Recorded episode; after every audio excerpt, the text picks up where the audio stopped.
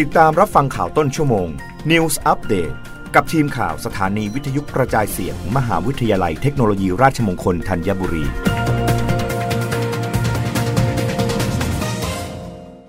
รับฟังข่าวต้นชั่วโมง โดยทีมข่าววิทยุราชมงคลธัญบุรีค่ะ คณะอุตสาหกรรมเกษตรมทรศรีวิชัย ร่วมกับวิสาหกิจชุมชน หมอนยางพาราครองโอม พัฒนาผลิตภัณฑ์ใหม่ที่มีส่วนประกอบจากยางพาราแท้ 100%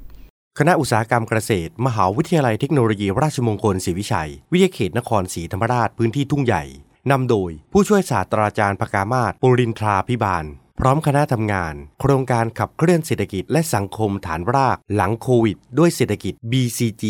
U2T for BCG ตำบลทุ่งสงอำเภอนาบอนจังหวัดนครศรีธรรมราช ลงพื้นที่กลุ่มวิสาหกิจชุมชนหมอนยางพาราคลองโอม เพื่อร่วมกันพัฒนาผลิตภัณฑ์ใหม่ ที่มีส่วนประกอบจากยางพาราแท้ร้อยเปอร์เซ็นต์ จากเดิมที่มีการแปรรูปผลิตภัณฑ์หมอนยางพาราเพื่อสุขภาพ โดยคำนึงถึงความปลอดภัยกับชีวิต และเป็นมิตรกับสิ่งแวดล้อม ซึ่งทางกลุ่มได้มีวิธีการลดต้นทุนพลังงานไฟฟ้า ด้วยการพัฒนาโรงอบแห้งแสงอาทิตย์แบบผสมผสานทำให้หมอนยางพารา ไม่โดนฝุ่นละออง ป้องกันสิ่งสกปรกได้เป็นอย่างดี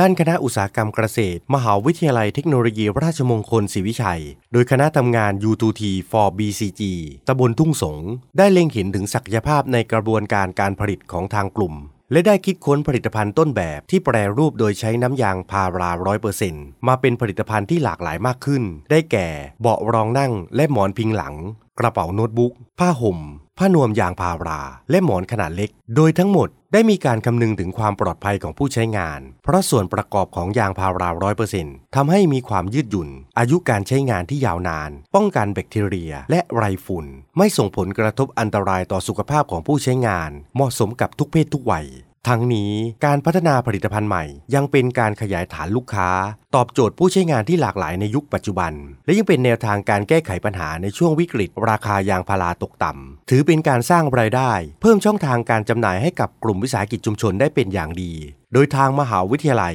ได้สนับสนุนการประชาสัมพันธ์ผ่านสื่อโซเชียลมีเดีย ให้เข้าถึงกลุ่มลูกค้าที่มากขึ้น ธนากรสิทธิสาร วิทยุราชมงคลศรีวิชัย รายงาน กบนตึงราคาขายปลีกดีเซลที่ลิตรละ 34 บาท 94 สตางค์ต่อ ขณะที่กองทุนน้ำมันเชื้อเพลิงติดลบ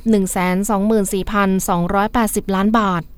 นายพรชัยจิรกุลภัยสารผู้อำนวยการสำนักนโยบายและยุทธศาสตร์ สำนักงานกองทุนน้ำมันเชื้อเพลิง ผู้ช่วยเลขาธิการคณะกรรมการบริหารกองทุนน้ำมันเชื้อเพลิง เปิดเผยว่า คณะกรรมการบริหารกองทุนน้ำมันเชื้อเพลิง หรือกบน ได้เห็นชอบตึงราคาขายปลีกน้ำมันดีเซลที่ลิตรละ 34 บาท 94 สตางค์ในสัปดาห์นี้ ทางนี้กบน ได้พิจารณาแนวโน้ม และสถานการณ์ราคาน้ำมันในตลาดโลกสัปดาห์นี้ ยังคงมีความผันผวน ซึ่งได้มีการประชุมของกลุ่มประเทศผู้ส่งออกน้ำมันหรือโอเปกและชาติพันธมิตรหรือโอเปกพัทเมื่อวันนี้ ว่าจะมีแนวทางเพื่อกำหนดนโยบายการผลิตน้ำมันเป็นอย่างไร เป็นไปตามข่าวที่ออกมาหรือไม่ ประกอบกับความกังวลการปรับขึ้นอัตราดอกเบี้ยของธนาคารกลางสหรัฐ หรือเฟดว่าจะส่งผลให้เศรษฐกิจเผชิญกับภาวะถดถอย และส่งผลกระทบต่อความต้องการใช้น้ำมัน จะเป็นตัวแปรทิศทางราคาน้ำมันได้หรือไม่ ดังนั้นการตรึงราคาขายปลีกน้ำมันดีเซลที่ลิตรละ 34 บาท 94 สตางค์ในสัปดาห์นี้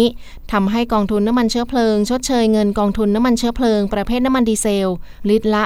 0.47 บาท ส่งผลให้กองทุนน้ำมันเชื้อเพลิงมีรายจ่ายประเภทน้ำมันประมาณวันละ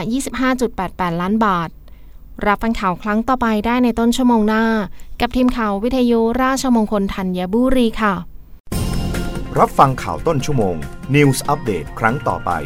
กับทีมข่าวสถานีวิทยุกระจายเสียง มหาวิทยาลัยเทคโนโลยีราชมงคลธัญบุรี